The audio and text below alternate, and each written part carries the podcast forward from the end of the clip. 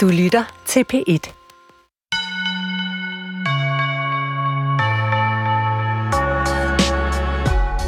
...2021 er snart forbi. Heldigvis vil nogen sige, for hvad fik vi andet end mere corona, mere MeToo og så lige en rigs, rigsretssag her på falderæbet. Sommeren den var nogenlunde, vinteren har bare været klam og grå, og jeg har haft ondt i ryggen, og jeg har fået flere grå hår og dybere rynker. Ja, lad det endelig skifte til 2022. Men før vi gør det, så lad os alligevel sige pænt farvel til litteraturåret 2021. For hvis man kigger på det, så stiger humøret betragteligt. Der er nemlig kommet øh, utrolig mange gode udgivelser. Forfatterne har imponeret og overrasket over hele linjen. Så i dagens udgave af Skønlitteratur på P1 har jeg inviteret tre gæster, der hver giver deres bud på det bedste fra det forgangne år, og sammen tegner vi de store litterære linjer. I mit nytårspanel sidder litterat og anmelder Tu Andersen Næksø, chefredaktør og tidligere litteraturvært Knud Brix og dramatiker og digter og forlagschef Johan Rang Christensen. Jeg er din vært og hedder Nana Mogensen. Velkommen til øh, din litterære nytårskur. Ja, dejligt I kunne komme og fuld af gejst og øh, optimisme. Øh, vi skal kigge på det forgangne litterære år. Hvad var det bedste? Hvad var det vildeste? Hvad var det mest øh, overraskende? Er der nogle store tendenser? Lytterne forsvar i næste time, og jeg byder lige sådan rigtig velkommen til mit øh, panel igen. Altså Knud Brix, chefredaktør på Ekstrabladet, ret ny i den stilling. Ja. Øh, har haft øh, din gang herude, altså du var tidligere vært på Genstart. Korrekt. En podcast, der var mere populær end min. okay. så derfor har du kun fået halv chokolade på tallerkenen. Sådan. Du har også tidligere været øh, vært på 24-7's litteraturmagasin Poesibogen. Ja. Og øh, så ved jeg ikke, om du vil stå ved, stå ved at du har udgivet en, en øh, dæksamling, der hed Natfolden, I den grad. øh, om livet på Christiansborg, skrevet mens du var Christiansborg-reporter. Ja, det gav en del raballer. Det må jeg jo erkende. Og det har jo også givet en del raballer, at jeg kan se, at I har søgt efter den nye Paul Borum, fordi I vil til at opruste på kulturfronten på Ekstrabladet. Ja. Har I fundet Paul Borums ånd? Ja, det tror jeg faktisk. Mhm. Altså, vi lavede den her konkurrence for ligesom at se, altså udover der, må jeg jo erkende, der er et element af stunt i det, ikke? men så er det jo også ligesom for at gøre opmærksom på, at bladet har en lang øh, tradition for anarkistiske anmeldere og store litterære navne, der har været omkring fra en Henrik Stangerup til Borum, som du nævner, Dan Tyrell, det var så mest musikanmeldelser, han øh, beflittede sig med derinde. Men vi har jo en lang og anarkistisk tradition, som vi gerne vil hylde et eller andet sted, og så se, hvad der var i det der litterære landskab. Og vi har fået 50 gode anmeldelser øhm, sendt ind, mm-hmm. som vi øh, sidder og hakker os igennem, og har en to-tre navne, vi er ved at, at, at ende med.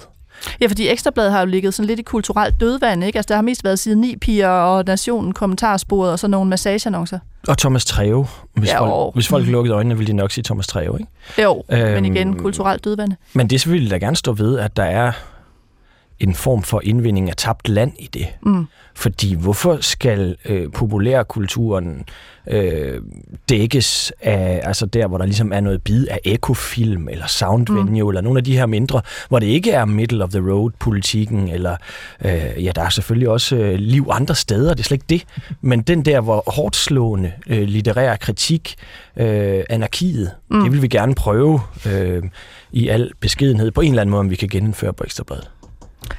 Det lyder appellerende. Det øh, viser. jeg øh, skal også byde ved, velkommen til de to andre gæster, jeg har. Øh, tu Andersen Næksø sidder over for mig. Ja. Øh, en gammel ven af programmet Ph.D., lektor ved Københavns Universitet og anmelder ved Dagbladet Information, hvor der hvad ikke er anarki eller mindre anarki. Altså, ikke på siderne, måske bagved dem. Øhm, nej, jeg tror, øh, jeg tror, jeg vil sige, at vores bogtillæg er højt kvalificeret og velskrevet, men jeg ved ikke, om jeg vil bruge ordet anarkistisk om det. Nej. Okay. Så altså anarki og det seriøse og velskrevne. Og øh, Johan, du har i den grad øh, vundet land ind i, øh, i 2021. Johan Rang Christensen, altså dramatiker er du, du er digter, du er teaterdirektør, og så har du etableret et nyt forlag øh, her i det forgangne år, øh, Deus Ex Machina, udgiver nyskreven dansk dramatik. Ja, tusind tak, fordi jeg måtte komme. og det er, det er modigt, men det er også godt. Øh, altså et, et, et forlag, der kun satser på dramatik, det har vi manglet. Det har vi manglet. Øh, der har tidligere været et forlag, øh, som øh, lukkede for fem år siden, og i den tid, der har det været meget småt, hvad der er blevet udgivet. Stort set ingenting. Øh, og det er jo sådan set en katastrofe. Det er også set i lyset af de generelle vilkår for, for den nye danske dramatik. Det bliver sværere og sværere at få spillet originaldramatik. Altså det, der ikke er adaptationer, dramatisering osv. Så, videre. så forlaget ligger ligesom også i en vision øh, om at gøre noget for, for faget generelt. Øh, Ja. Men jeg har på fornemmelsen, der også er en vis grad af anarki hos dig, fordi du, du er også øh, teaterdirektør for det projektteater, der hedder Johns Teater. Og så spurgte jeg dig, hvor er John? Hvor er John? Ja, jamen, øh, det er et godt spørgsmål. øh, John er en øh, hvid, øh, heteroseksuel, midalderne kulturkristen cis-mand, Øh, for sådan en skal man nemlig have, når man laver teater i Danmark. Og, øh, og det har jeg så også. Øh, og John er sådan set aldrig hjemme. Øh, så det er mig, der laver det hele. Det er meget typisk på den måde. Øh, men det er ligesom det, der er, er situationen i det teater. Det er jo nederst i hierarkiet, som, øh, som det ofte er, når man er minoritetsperson. Jeg er triple minoritet. Og det må vi lige have med. Triple? Øh, jeg er adopteret fra Sydkorea, Aha. og jeg er kvinde, Aha. læse som kvinde.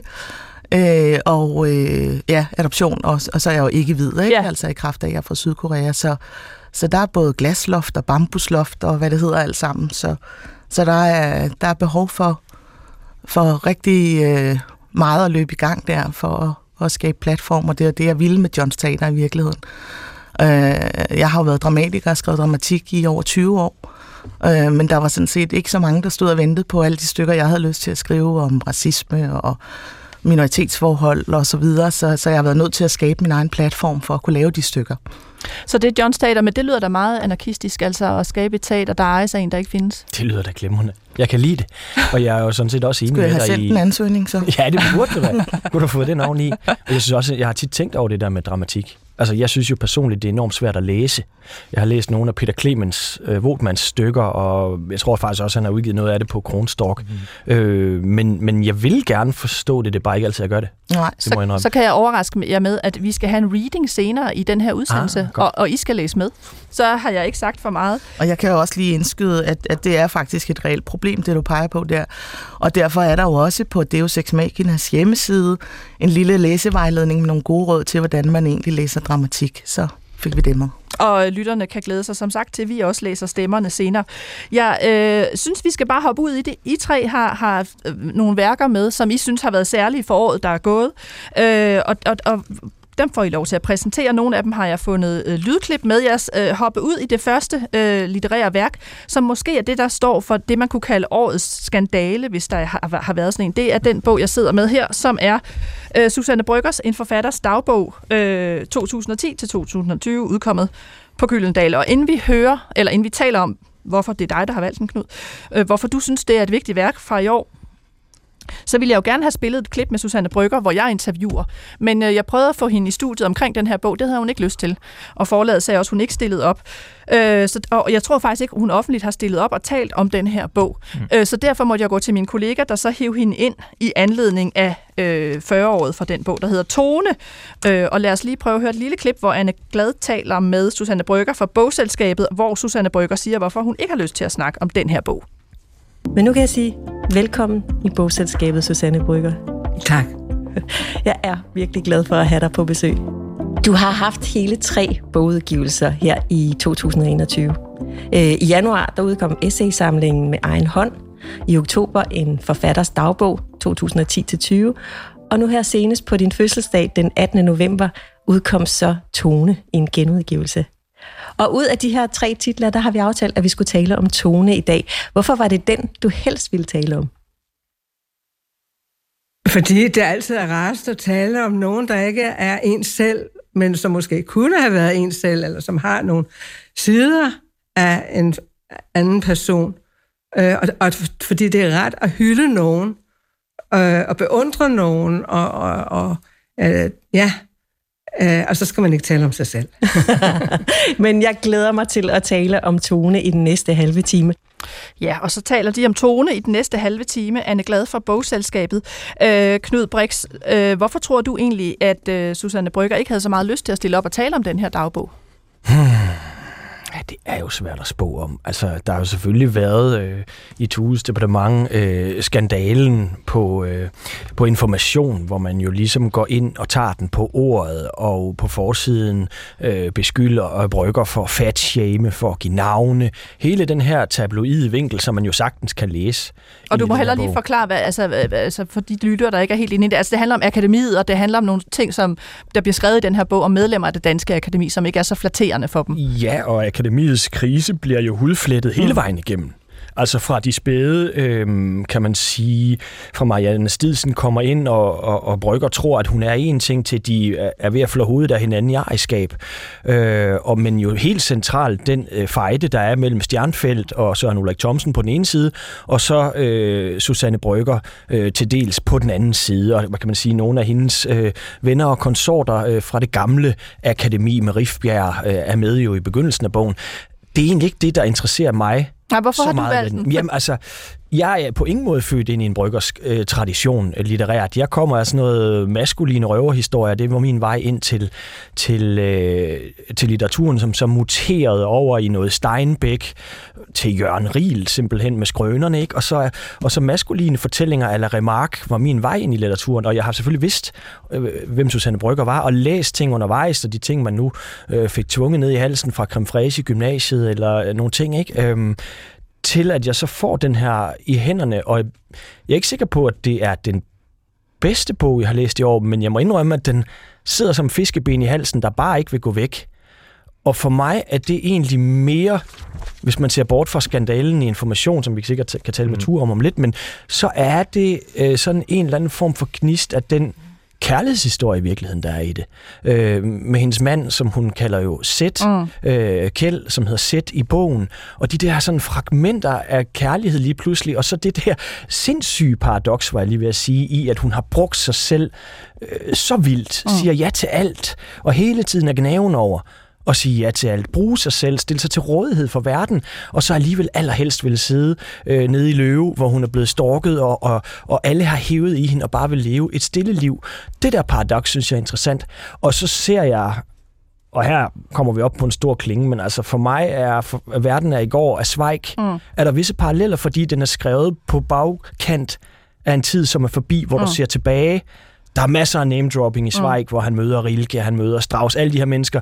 Og den har Brygger jo også, det kan jeg godt tilgive hende. Altså, så møder hun Philip Roth den ene dag, og så er hun til te med en den anden dag. Så er der Henry Minder, Minder og sådan noget. Ikke? Hvad, hvad det, der, du? det, der så tilbage ja. for mig, bare lige for at slutte det, det er kærligheden, og så det der med at øh, skismade i at stille sig til rådighed for verden, og alligevel ønske det modsatte.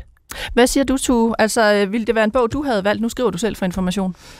Nej, altså jeg har ikke engang læst den. Øh, jeg, jeg, har, jeg, kan, jeg, har, jeg har nok stadig brygger siddende i mig fra, fra gymnasietiden, mm. som en, jeg har svært ved at, at komme ind i og, og læse. Øhm, så skal jeg jo sige, det er jo ikke mig, der vælger, hvad vi sætter på forsiden på information, og hvad for nogle valg, der bliver truffet der. Altså, det er jo min redaktør, der gør det.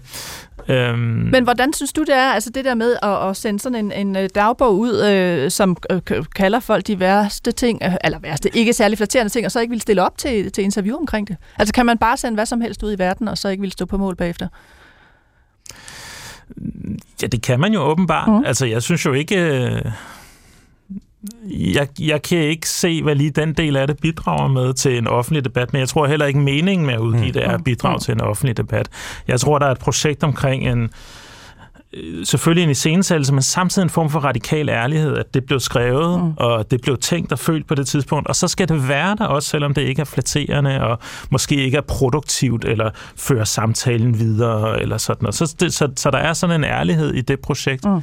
Jeg kan også genkende det, øh, Knud siger med, at Susanne Brygger jo er og fremstår og står ved at være en skikkelse fra en verden, der er ved at forsvinde. Ikke? En form for øh, højkulturel dannelse, og også noget, der i dag kan ligne lidt snobbet, ikke? Altså, øhm, men at hun står ved det, mm. øh, og det er også spændende, eller det pludselig får man en form for øh, altså tilgivelse, eller ligesom glæde ved den type skikkelse øh, i dag, når, når den bliver ældre, ikke? Når den ikke længere faktisk er den når det ikke længere er den position, position der faktisk bestemmer øh, kulturlogikken i Danmark. Ikke?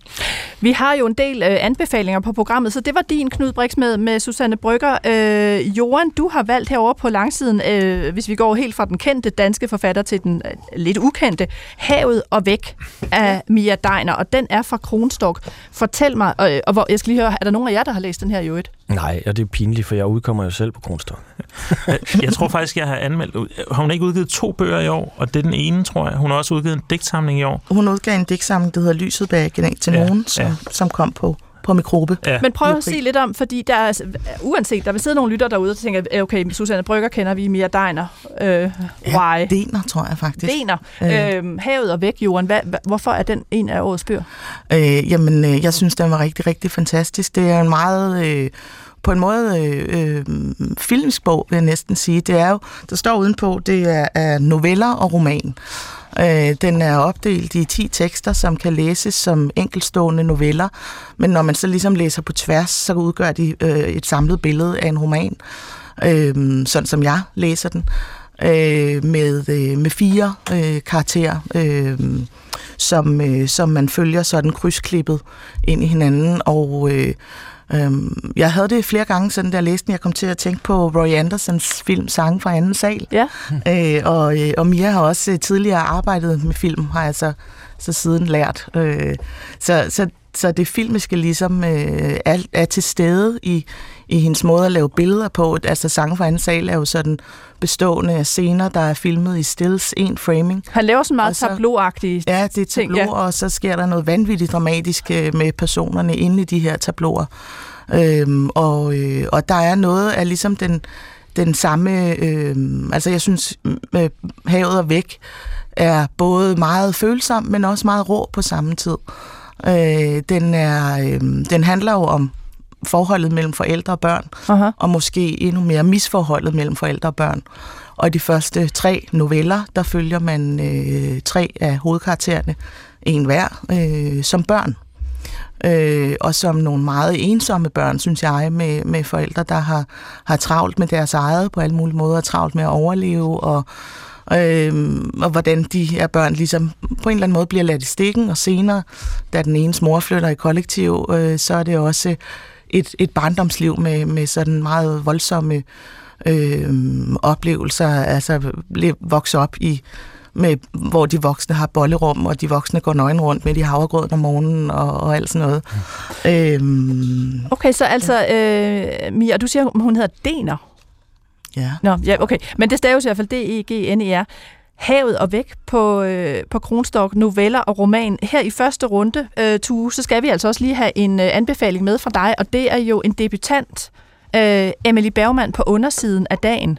Ja, det er faktisk hendes bog nummer to. Er det hendes bog nummer to? Men øh, der var ingen opmærksomhed om hendes første. Det er jo novellesamlingen Salt, men den er ja. kommet på Gudkind, og det er jo sådan en, en, en hvad, en au pair-pige-historie. Ja, det, men en meget mærkelig au pair-pige-historie. Aha. Øh, fordi hun, hovedpersonen Anna er au pair i 20 år i træk. Øh, og det synes jeg, alene det setup er jo helt vildt mærkeligt. Altså. Men altså, Emily Bergman for mig er hun del, hun minder mig som, som skribent om en række af de andre sådan yngre, virkelig stærke øh, prosaister, altså Karoline Albertine Miner, mm. eller øh, Ida Luca Holmegård, eller sådan noget. Enormt velskrevet prosa, enormt god til at beskrive sådan de intime følelser og sociale logik. Men i den her bog, der skriver hun så om det her øh, setup, som jo på en gang er hverdagsligt, og er jo helt mærkeligt, som er au pair eller barnepigens rolle i familiens sociale rum, og er enormt god til at fange det der underlige sted, øh, Øh, men er det sådan en mærkelig slags øh, arbejdspladsroman? Ja, men det er det jo, men det er jo en arbejdsplads, som ikke er en almindelig arbejdsplads, fordi den involverer hele tiden øh, en følelsesintensitet og en intimitet, som jo ikke er på almindelige arbejdspladser, og den involverer hele tiden en forhandling af, hvad er den her øh, barnepiges stilling i forhold til børnene, i forhold til forældrene, i forhold til børnene og forældrenes relationer til hinanden. Og meget af den handler om, at hun jo i virkeligheden er tættere på børnene, end forældrene er. Eller, eller hun ser ting i forældrenes liv, eller de her, hun lever helt tæt på dem, og alligevel er hun i en mærkelig relation til dem, eller en ulige relation til dem. Så det bliver så, så, og det skildrer den simpelthen helt fantastisk godt, synes jeg. Og, og, og, og på en måde, som aldrig er fordømmende altså over for nogen af dem, og alligevel bliver siddende tilbage som et ubehag, eller som noget, der ligesom ikke stemmer i den relation. Og det synes jeg er, er enormt originalt og enormt frugtbart sted at skrive om øh, som en undersøgelse. Også fordi, at den skriver sig på en måde ind i hele den tendens for morlitteratur, mm. der har været. Ikke? Moderskabet som arbejde, som jo også er at sige, det reproduktive arbejde som arbejde. Ikke? Og det, det er jo det, man bruger pæren til, det er for at aflaste det, ikke? og det skriver hun så om her. Øh, og, også, tænker jeg, på en måde, på en meget dansk måde, fordi mange, i mange andre lande i Europa eller USA har man jo ikke noget problem med at have tyne, hvis man er rig Nej, nej, det har man Men ikke. det har man jo faktisk. Ja. I Danmark, der, det, det støder en eller anden form for forestilling om, at vi egalitære alle sammen. Og det forhandler den også det der med, de kan ikke, for, de, de kan ligesom ikke få den der relation på plads. Hun kan ikke, Anna, og, og de der, hun, i hvert kapitel er hun hos et nyt mm. par. Øh, og de kan heller ikke helt få det til at passe indtil til slut, hvor hun ligesom falder på plads i det, der i virkeligheden er en meget gammeldags barnepigerolle, som en, en kvinde i, i starten af 40'erne. Det var den tredje anbefaling. Nu skal vi til noget øh, lidt øh, atypisk, fordi vi skal simpelthen øh, læse dramatik.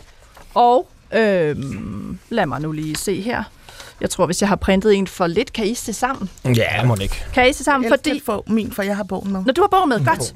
Fordi øh, jeg har jo spillet lydklip med, med de andre ting, men det her teaterstykke er så nyt, så der er ikke lydklip, og det er øh, det, du har valgt som en af årets udgivelser, Jorden. Det er det, der hedder Velkommen og Undskyld, det teaterstykke af Lian Lin Melkane. Ja, hvem er dog det? Til og undskyld. Og hvem er, altså, hvem er det, og hvorfor er det her et godt stykke? Vi skal øhm, prøve at læse det lige om lidt. Ja, Lin Melkane er en ung dramatiker. Hun blev færdig på, øh, på dramatikuddannelsen, eller dramatisk skrivekunst, sidder det nu.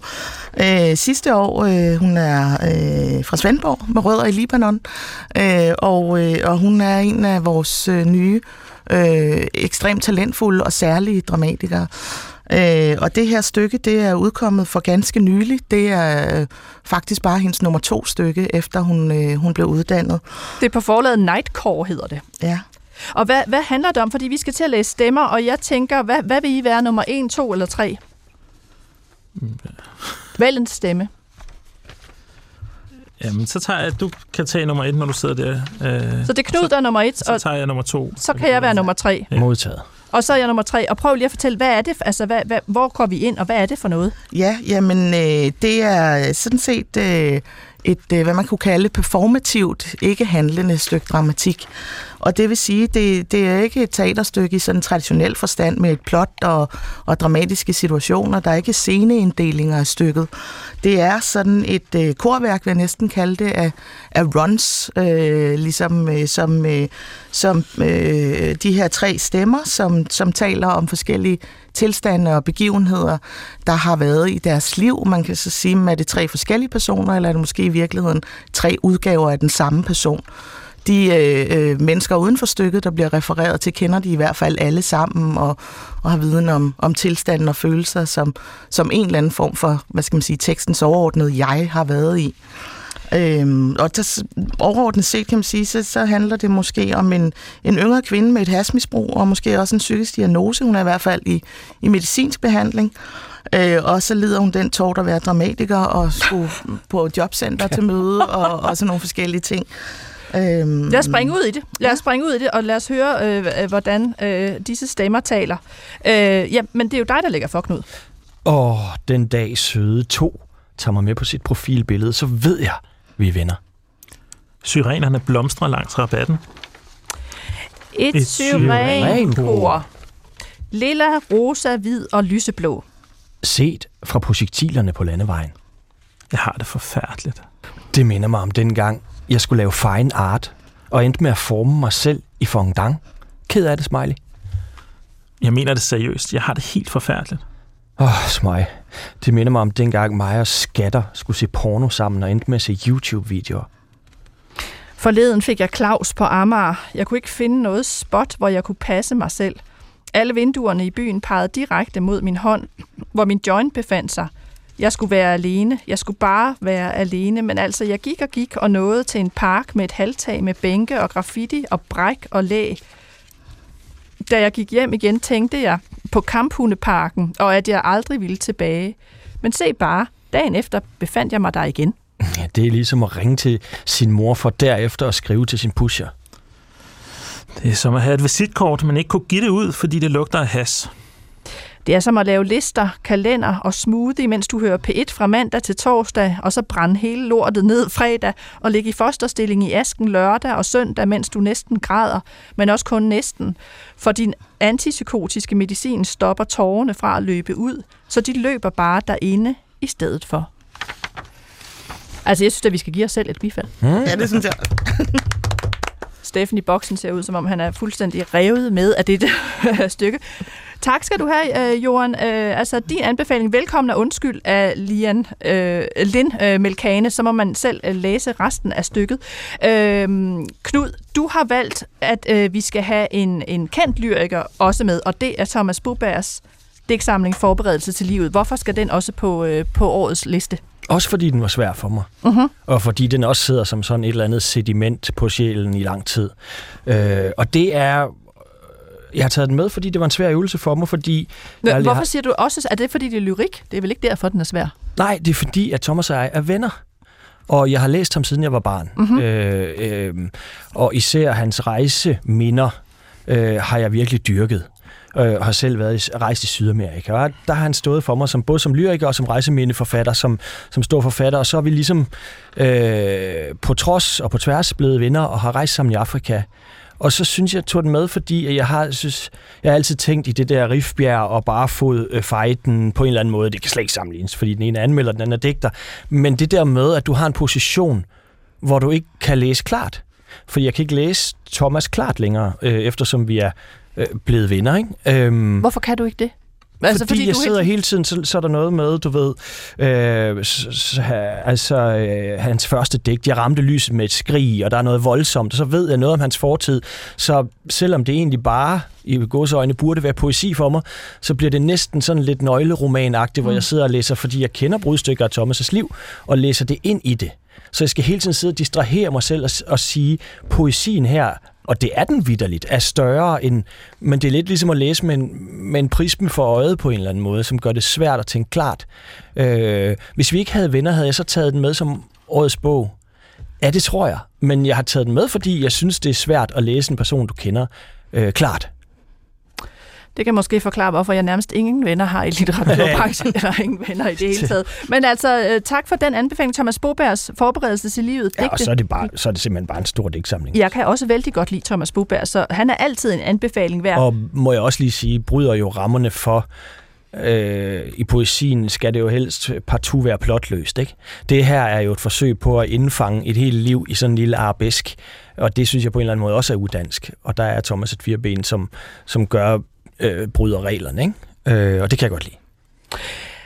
Tu Andersen Nexø, du har så en lyriker på, som ja. er øh, også igen øh, ukendt for de fleste. Vi hopper lige fra det meget kendte til det ukendte. Sebastian men, Nathan. Men det er en fejl. Altså, det, det, det, bør, det bør ændre sig. Det bør ændre sig. Ja. Og hvorfor det? Lad os allerførst altså, sige, hvad er det, vi sidder med i hånden det her? Det er Sebastian Nathans øh, debutdæksamling, Honeymoon. Ja, og jeg skal lige sige, at den er udkommet på, på det lille forlag, der hedder Amulet. Altså, den er ikke udkommet stort. Meget lille forlag, mm. Amulet. Og han er for mig den, det stærkeste lyriske debut i år, altså med længder. Han er virkelig, virkelig god, ikke? og har sådan en helt klassisk øh, talent, hvor man bare... Hvad er det? Prøv at læse et par sætninger. Jamen, altså, hvad er det, der er så godt? Jeg læse et lille bit stykke mm-hmm. her, øhm, som er starten på et digt, der starter sådan her. Kraverne spreder vingerne i en samlet bevægelse, forlader et træ og tegner sig selv i lyset fra en nedgående sol. Det er næsten uden farver, bare lys. Dis med en bøjning mod aften. Det synes jeg, hele den der idé om at kunne fange aftenlys nærmest uden at beskrive det, altså uden at bruge sådan sanselige billeder eller noget, men bare den her idé om dis med en bøjning mod aften, det synes jeg er et fantastisk billede. Altså. Og det er jo på en måde en, en sådan en klassisk digtning, der er opdateret til i dag, 2020, 2021, det at være ung der. Det, det handler om at slendre rundt i København. Det handler om at være øh, lidt forelsket, lidt lider ulykkelig kærlighed, men først og fremmest at være lidt tilbagelænet i tilværelsen og have tid foran sig, fordi man er et ungt menneske i København. Ikke? Øhm, og det er hans debut. Det er hans første digtsamling. Øh, og, men så er den bare skrevet med sådan en enorm musikalitet, og med en enorm sproglig sikkerhed, Øh, og på en måde, som ligesom blander spor fra minimalisme og popart med sådan klassisk lyrik. Der er enormt mange de samme motiver, der går igen og igen. Og der er enormt, altså det, det kommer til at lyde sådan meget nørdet, men en enormt stærk måde at bruge et ord som det på. Ligesom, øh, det gør et eller andet, det er enormt stort der på et tidspunkt, øh, som en slutning på det, hvor det både ligesom er et eller andet, han beskriver, men det bliver også helt stemningen, der er sådan. Og han kan bruge det der med at få de der ord til, helt små ord til at stå og dire for en, hvor man ligesom, hvad er det egentlig, det henviser til, ikke? Og det kan henvise til begge dele på en gang. Og han gør det så elegant, og så, så selvfølgelig på en eller anden måde. Så jeg synes virkelig, det er en god digtsamling. Jeg fik nærmest sådan en Thijs Ørntoft-vibe. Det tænkte jeg også med uh, Yeah Sweden. ja, ja, ja, men det har, det har tanke. Ja. Nå, jamen så fik vi også lige name-droppet og, øh, og, og, og ført Men den der selvsikkerhed, ikke? Ja. Sebastian Nathan, øh, Sebastian Nathan Honeymoon fra forlaget Amulet. Og så skal jeg sige, at du lytter til skønlitteratur på P1, og det her er altså vores nytårskur, hvis du lige er stillet ind, hvor jeg sammen med mine kloge gæster samler op på det litterære år 2021. Hvad var godt, hvad var hot og hvad var snot, og hvilke tendenser skal vi huske? Jeg er din vært og hedder Nana Mogensen. Og hvis der nu var noget, der var rigtig populært i år, så var det krimier, og det var krimier, der blev til film og serier. Og musikken her den stammer fra en af de mest populære krimiserier, der også fik et nyt skud på stammen i år. I'm calling out the man at the top, you gotta figure it out. Yeah, you got blood on your teeth, please man, don't open your mouth. Someone's watching you, studying your every move. They wanna know the truth. You put them on a platter, make them fatter. Yeah, my world never mattered to you. Show me how you hide your guilt, how you hide in the truth. This world of make believe, don't wanna be deceived, and yet they're so naive.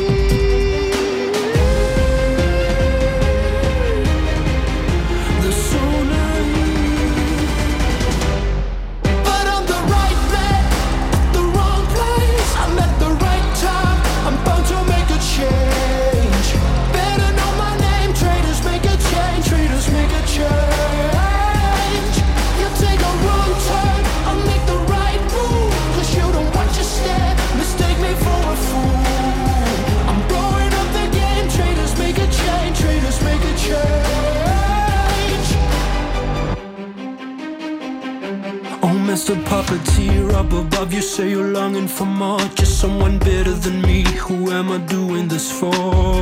Only if you approve, pull the string and make the move. One day I'm coming for you. I'll put you on a platter, climb the ladder Cause my life never mattered to you. Show me how you hide your guilt, how you hide in the truth. This world of make-believe, don't wanna be deceived. And yet so Ja, det var øh, Savers med øh, nummeret Traders, der er lavet til øh, filmatiseringen af Marco-effekten, altså den her Jussi Adler Olsen krimi om afdeling Q, og der kom også et nyt bind i serien i år, Natriumklorid, og så havde vi jo også Kastanjemanden, som serie, som var en meget, meget stor succes, baseret på Søren Svejstrups roman. Uh, har I læst nogle gode krimier i år? Spørger jeg bare sådan ganske åbent. Fordi jeg må ærligt indrømme, jeg får ikke læst så meget, men jeg kan se, at de er sindssygt populære, og de, bliver meget, de er meget populære, når de også bliver lavet til film og serie. Men er Jussi Adler Olsen lige så populær, som han var for 10 år siden? Jeg vil bare sige, at øh, natriumklorid, og det gik igen er undersøgt, mm. er en af de mest velanmeldte krimier der ja. har været i øh, i år, altså øh, sammen med øh, der har været mm. øh, hvad hedder hun øh, øh, hedder hun øh, Sabro, hvad hedder hun øh, Iben øh, Damaskus-krimien har også ah. været meget øh, velanmeldt, men ellers... Men det er bare fordi, altså med bind 3 og bind 4, så var det jo sådan noget med første oplag på over 100.000 eksemplarer, og der blev kørt paller ja. ind i boghandlerne og sådan noget. Og det blev dækket, ligesom hele udgivelsen blev dækket i flere aviser, som sådan nærmest breaking news. Ikke? Og det har der jo faktisk ikke været med den her øh, nye justerede lov. Nej. har der været reklamer øh, i byrummet og sådan noget, men det har jo ikke været Jeg står ikke på den, den første. Altså, altså jeg, som jeg, ved ikke. jeg jæger ja. fasandræberne. I den allerførste scene, så skyder han en fasan med et projektil. Og der stod jeg bare af, fordi enhver jæger ved, at du skyder fasaner med havl. Men det og det var sådan, så læste jeg lidt videre, så stod jeg af. Det må jeg indrømme. Altså, jeg har ikke været der siden. Altså, jeg vil sige, øh, jeg, jeg ved jo ikke, hvad salgstallene er, men næste år, som jeg forstår det, mm. kommer den sidste i serien, mm. og så slutter den, og der for, forudser jeg, at der kommer altså hype. masser af hype. Mm.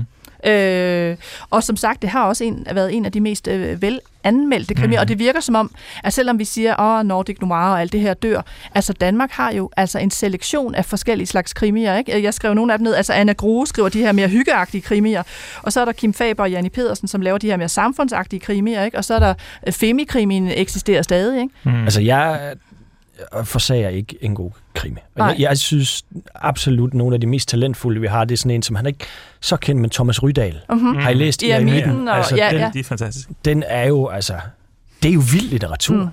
Mm. Øh, jeg synes også, Jesper Stein kan noget. Øh, virkelig. Med sin serie? Ja, og, men der er vi jo sådan ude lidt i en, en macho-kliché, ikke? Men, men det der med den martrede detektiv, men som københavner-krimi, synes jeg, den er god. Og han har vel også nogle homoerotiske affærer, som jeg husker det, ikke? Er der ikke noget homoerotik i... Øh... Det er der i hvert fald i hans, øh, i hans i øvrigt, synes jeg, glimrende fra i år. Øh, autofiktive roman Rampen. Rampen.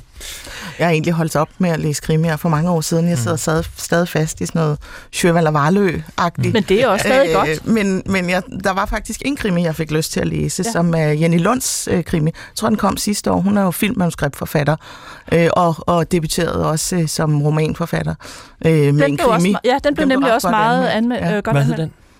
Jeg kan faktisk ikke huske Nej, men jeg tror, hvis man det... hører programmet fra sidste år, vil man høre Butao, ah, Michaelis tage ja. med som en af årets krimier.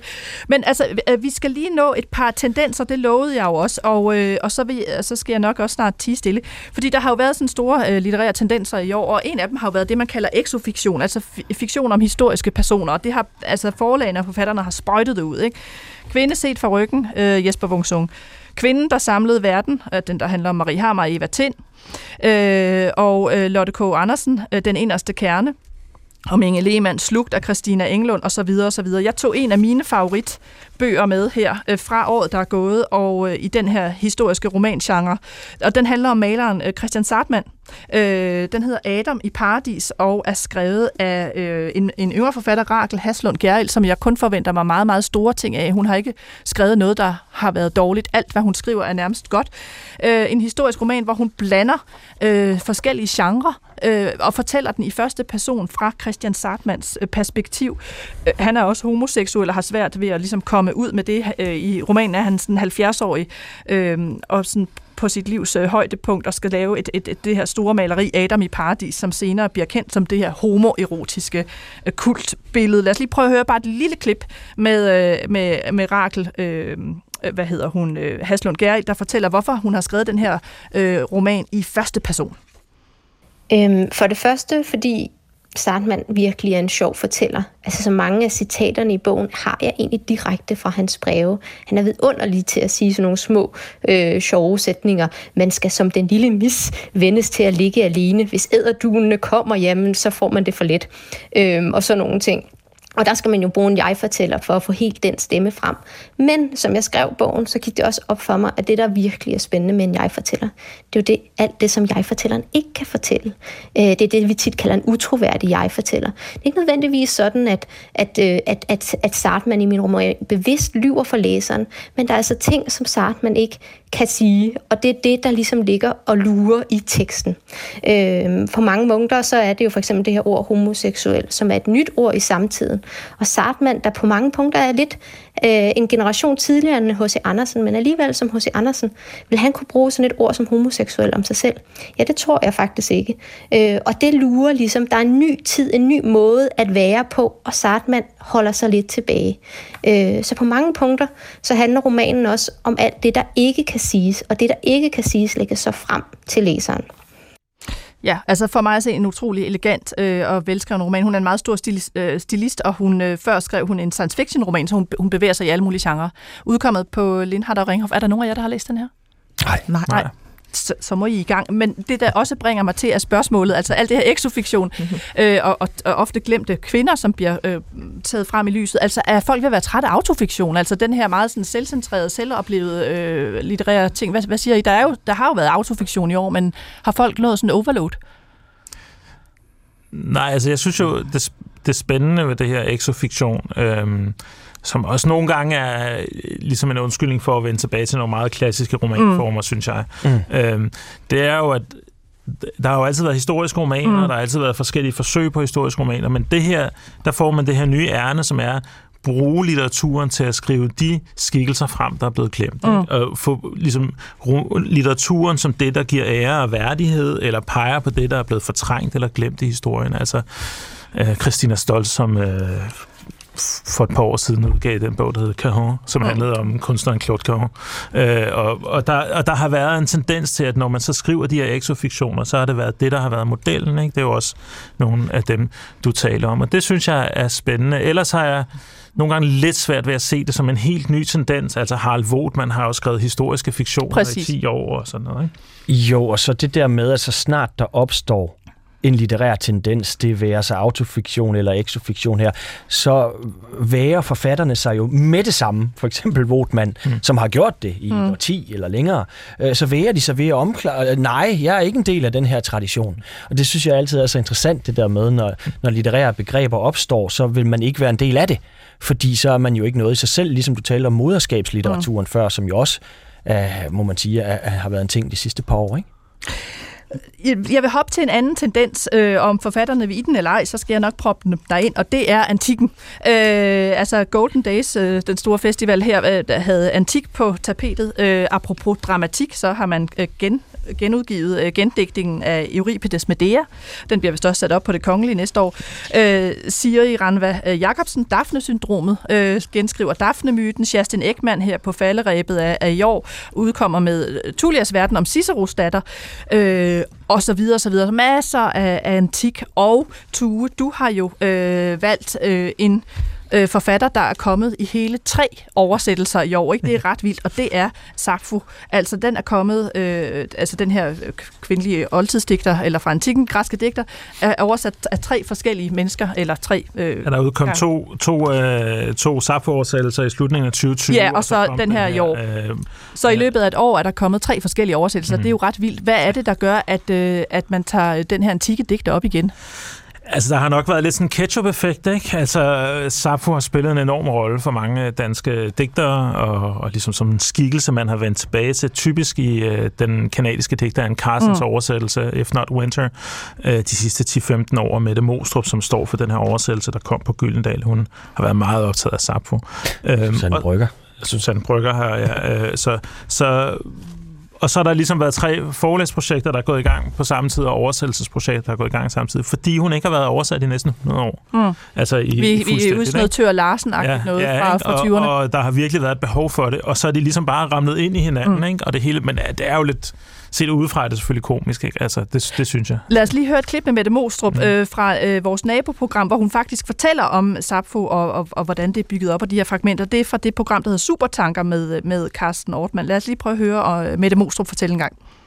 Så den safiske strofeform er sådan der bam ba dam ba dam ba ba dam ba dam bam dam ba dam ba dam ba ba dam ba dam bam dam ba dam ba dam ba ba dam ba dam bam Bam, bam, bam, bam. Safos værk, som var på ni store papyrusbind, det, det er overleveret i utrolig høj grad fragmenteret der var 10.000 linjer øh, i sin tid, nu er der 650 tilbage. Så det er altså, øh, hvad skal man sige, jeg synes, der er sådan noget øh, inspirerende i den udsathed og samtidig uovervindelighed, hvor med de her fragmenter simpelthen er kommet op af jorden efter flere tusind år, hvor de har ligget i, som i turevne papyrusstykker i, øh, på, på lossepladser, og i, de har været brugt til alle mulige andre ting. Så på den måde er der også for mig en form for sidste håb måske i at bruge, øh, referere til de her fragmenter, som som øh, gør, gør også i dag, det er jo et ud, uddødt sprog, det her, den her oldgræske dialekt, som Safo skrev på, er jo ikke et levende sprog mere.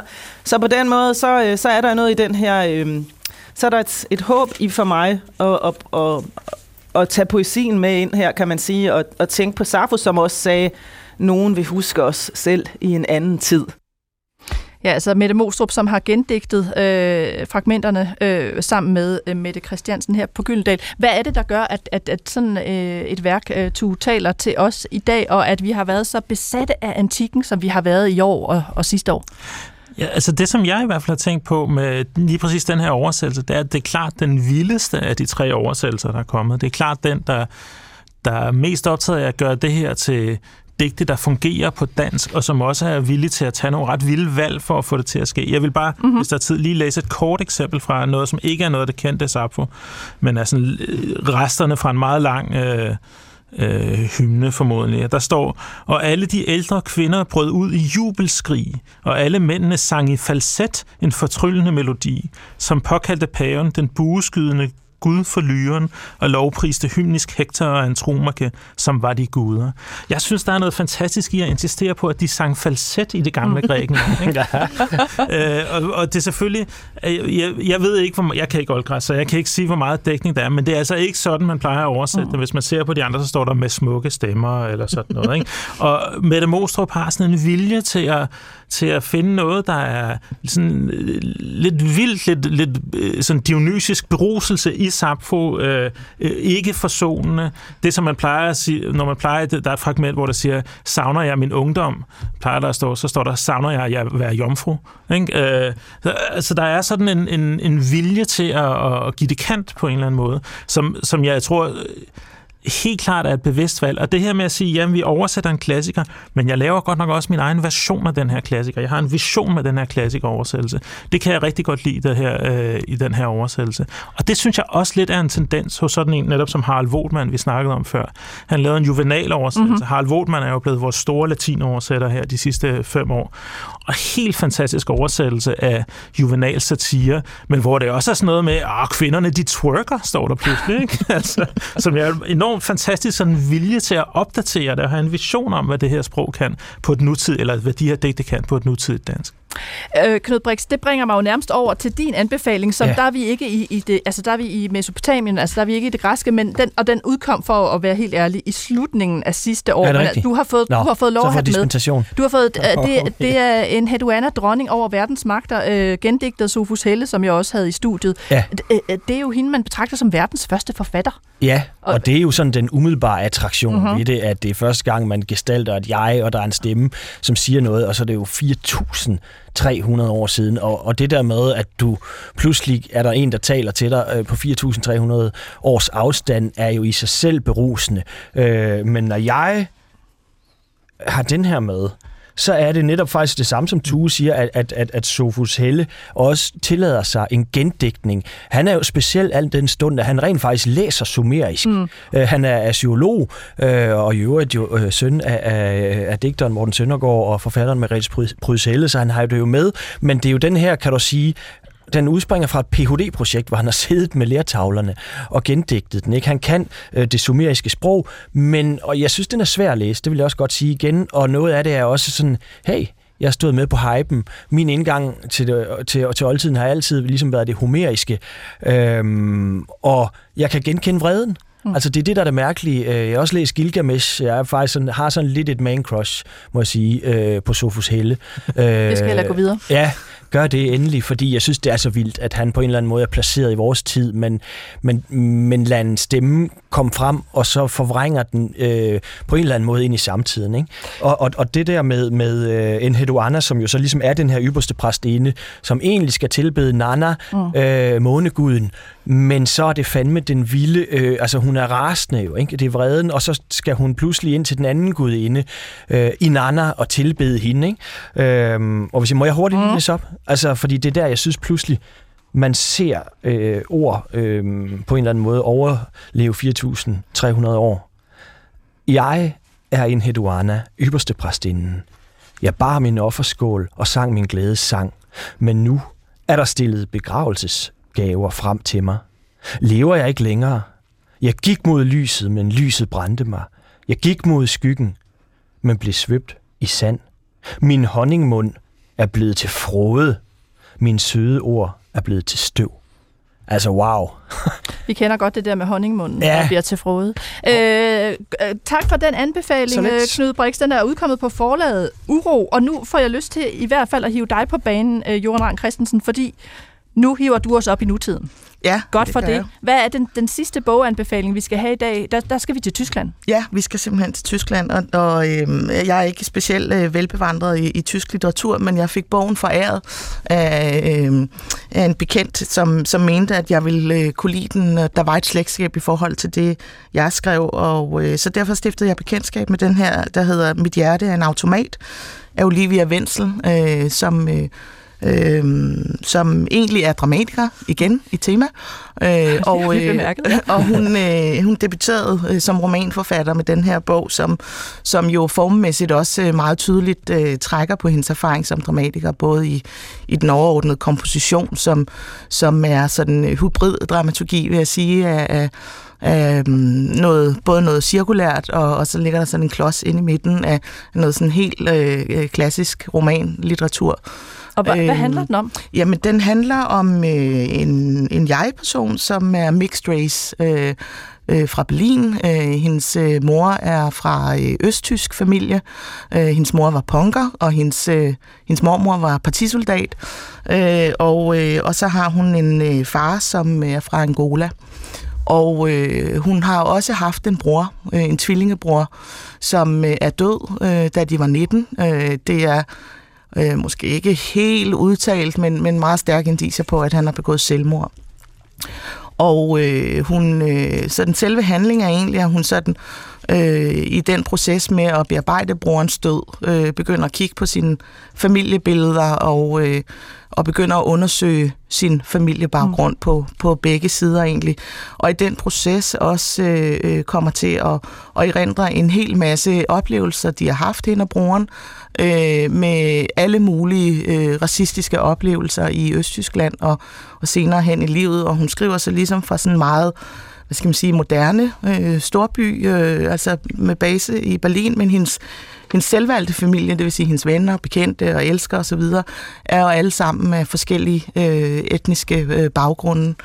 Øh, så øh, der var rigtig, rigtig rigtig mange ting, jeg, jeg kunne genkende og følte mig ikke bare i slægtskab med, men søsterskab, synes jeg, i, i den her bog med de temaer, den behandler, og hele sådan fortællingen om, hvor massivt et pres det er at leve under strukturel diskrimination, som man jo gør og øh, har gjort i, i Nordeuropa og i Skandinavien jo også i, igennem mange år slags altid. Den, det var den sidste anbefaling, altså Mit hjerte er en automat af øh, Olivia Wenzel fra forlaget Turbine, oversat af Ditte Engels Hermansen. Og inden vi slutter dagens program, så lad os lige høre øh, nogle af de stemmer, vi har sagt farvel til i året, der gik. Lyt med her de næste to minutter. Nu er altså jo udtrykket smuk, det ved jeg ikke, om du kan se, der ligger jo altså øh, noget andet end smuk. Altså, øh, altså nu generaliserer jeg jo er grov, ikke? Men øh, at være kvinde har ligesom mindre psykisk rummelighed end at være mand. Og at være smuk, det er også noget med at være smuk indeni og opføre sig ordentligt. Kvinder får jo lidt skyld for at være hysteriske og ude i tårne og frustrerede og og der ligger sådan det, det i hele tiden at skulle beherske sig for, at der er nogle mennesker, der godt kan kan lide en. At der ligger også det, det er den barmhjertige ja, det er den samaritan. Jeg mener, han, han risikerer at blive slået ned. Han går hen og tager den her mand, der er blevet overfaldet, og han har ikke andet motiv, end der står, han ynkedes inderligt. Med en, som ikke hører til hans art. Det kan udmærket være en, der foragter ham, fordi han var fra Samaria og ser ned på ham. Men han øver altså det, som i vores, man kan godt kalde det en grundfortælling, for vi har ambulancer med et rødt kors, og vi har rød kors. Den er gået ind Men, i vores... Øh Okay, der var nok øh, også en, en, en fotografisk, næsten fotografisk idé i, i meget af det, jeg lavede i de år. Og i nogen grad det, jeg laver stadigvæk.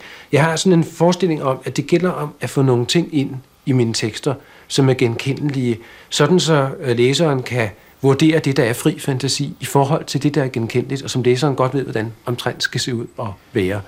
Øh, lad mig sammenligne det med noget. Når man...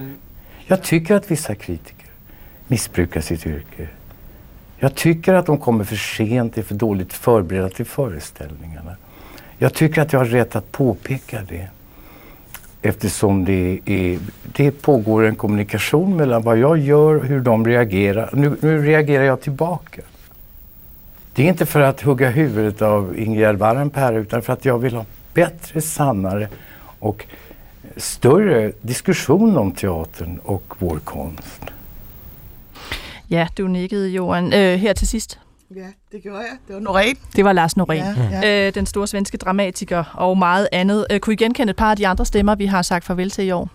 Møllehave. Ja, Møllehave. Der var Møllehave. Der er Charlotte Strandgaard. Jeg skulle lige til at sige Charlotte. Charlotte Strandgaard, og hun var ikke med, øh, men det kunne have været, den første var Vita Andersen. Hmm. Og i midten havde vi Johannes Møllehave, og så Anders forbrydelsen, det var dem, der, der, øh, der og der har også været andre, øh, vi har sagt forældre, men jeg synes altid, det er øh, sådan, på en meget værdig måde at runde udsendelsen af med dem, der så jo af gode grunde ikke er med i, øh, i det næste. Jeg vil sige øh, tak, fordi I var med. Er I blevet klogere på året? Er vi blevet klogere på året? Er lytterne blevet klogere på året? I hvert fald fået en masse ting at læse i januar. jeg tror ikke på den der idé om at blive klogere via radio. Nu skal du ikke undergrave det hele, du. ja. Det var sidste gang, du blev inviteret. Men, men, men okay, jeg vil sige mange tak til jer. Øh, Knud Brix, tak fordi du var med. Selv tak. Og Tu Anders Nexø, tak fordi du kom. Tak. Og Johan øh, Rang Christensen, også tak fordi du var med. Tak. Og skønlitteratur på P1 er slut for denne gang. Det her var årets sidste udsendelse. Jeg hedder Nana Mogensen og var din vært, og det er jeg sørger også næste år. Jeg fik hjælp af Steffen Klint og Side Langballe, og husk, at du kan skrive til mig på litteratur snablag.dr.dk. I næste uge, der holder jeg altså lidt læseferie, så det er min kollega Alberte Clement Meldal, der sender den 5. i 1. 2022. Og hvis du troede, at du, vi havde øh, afsluttet med alle tendenserne, så kommer jeg lige med en tendens her fra året, der gik. En sidste tendens, en af de mere specielle tendensen, du ikke havde set komme, nemlig udgivelser med ordet hår i titlen. Dem har der været en del af. Hår på den af Line Mørkeby. Jeg savner de døde hår af Josefine Gråkær Nielsen.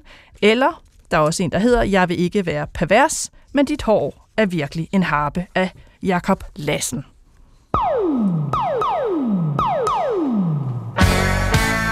Så vi må selvfølgelig slutte af med dette nummer. Tommy Sebak og Krøller eller ej. Og nu kommer Sirid ind med øh, lidt lækkert til jer, fordi I var med. Vi høres ved. Jeg har en søn på to med store lyse krøller. Hej, tak. Ja, tak. Og jeg blev helt rørt, da jeg hørte nu rent. ja, det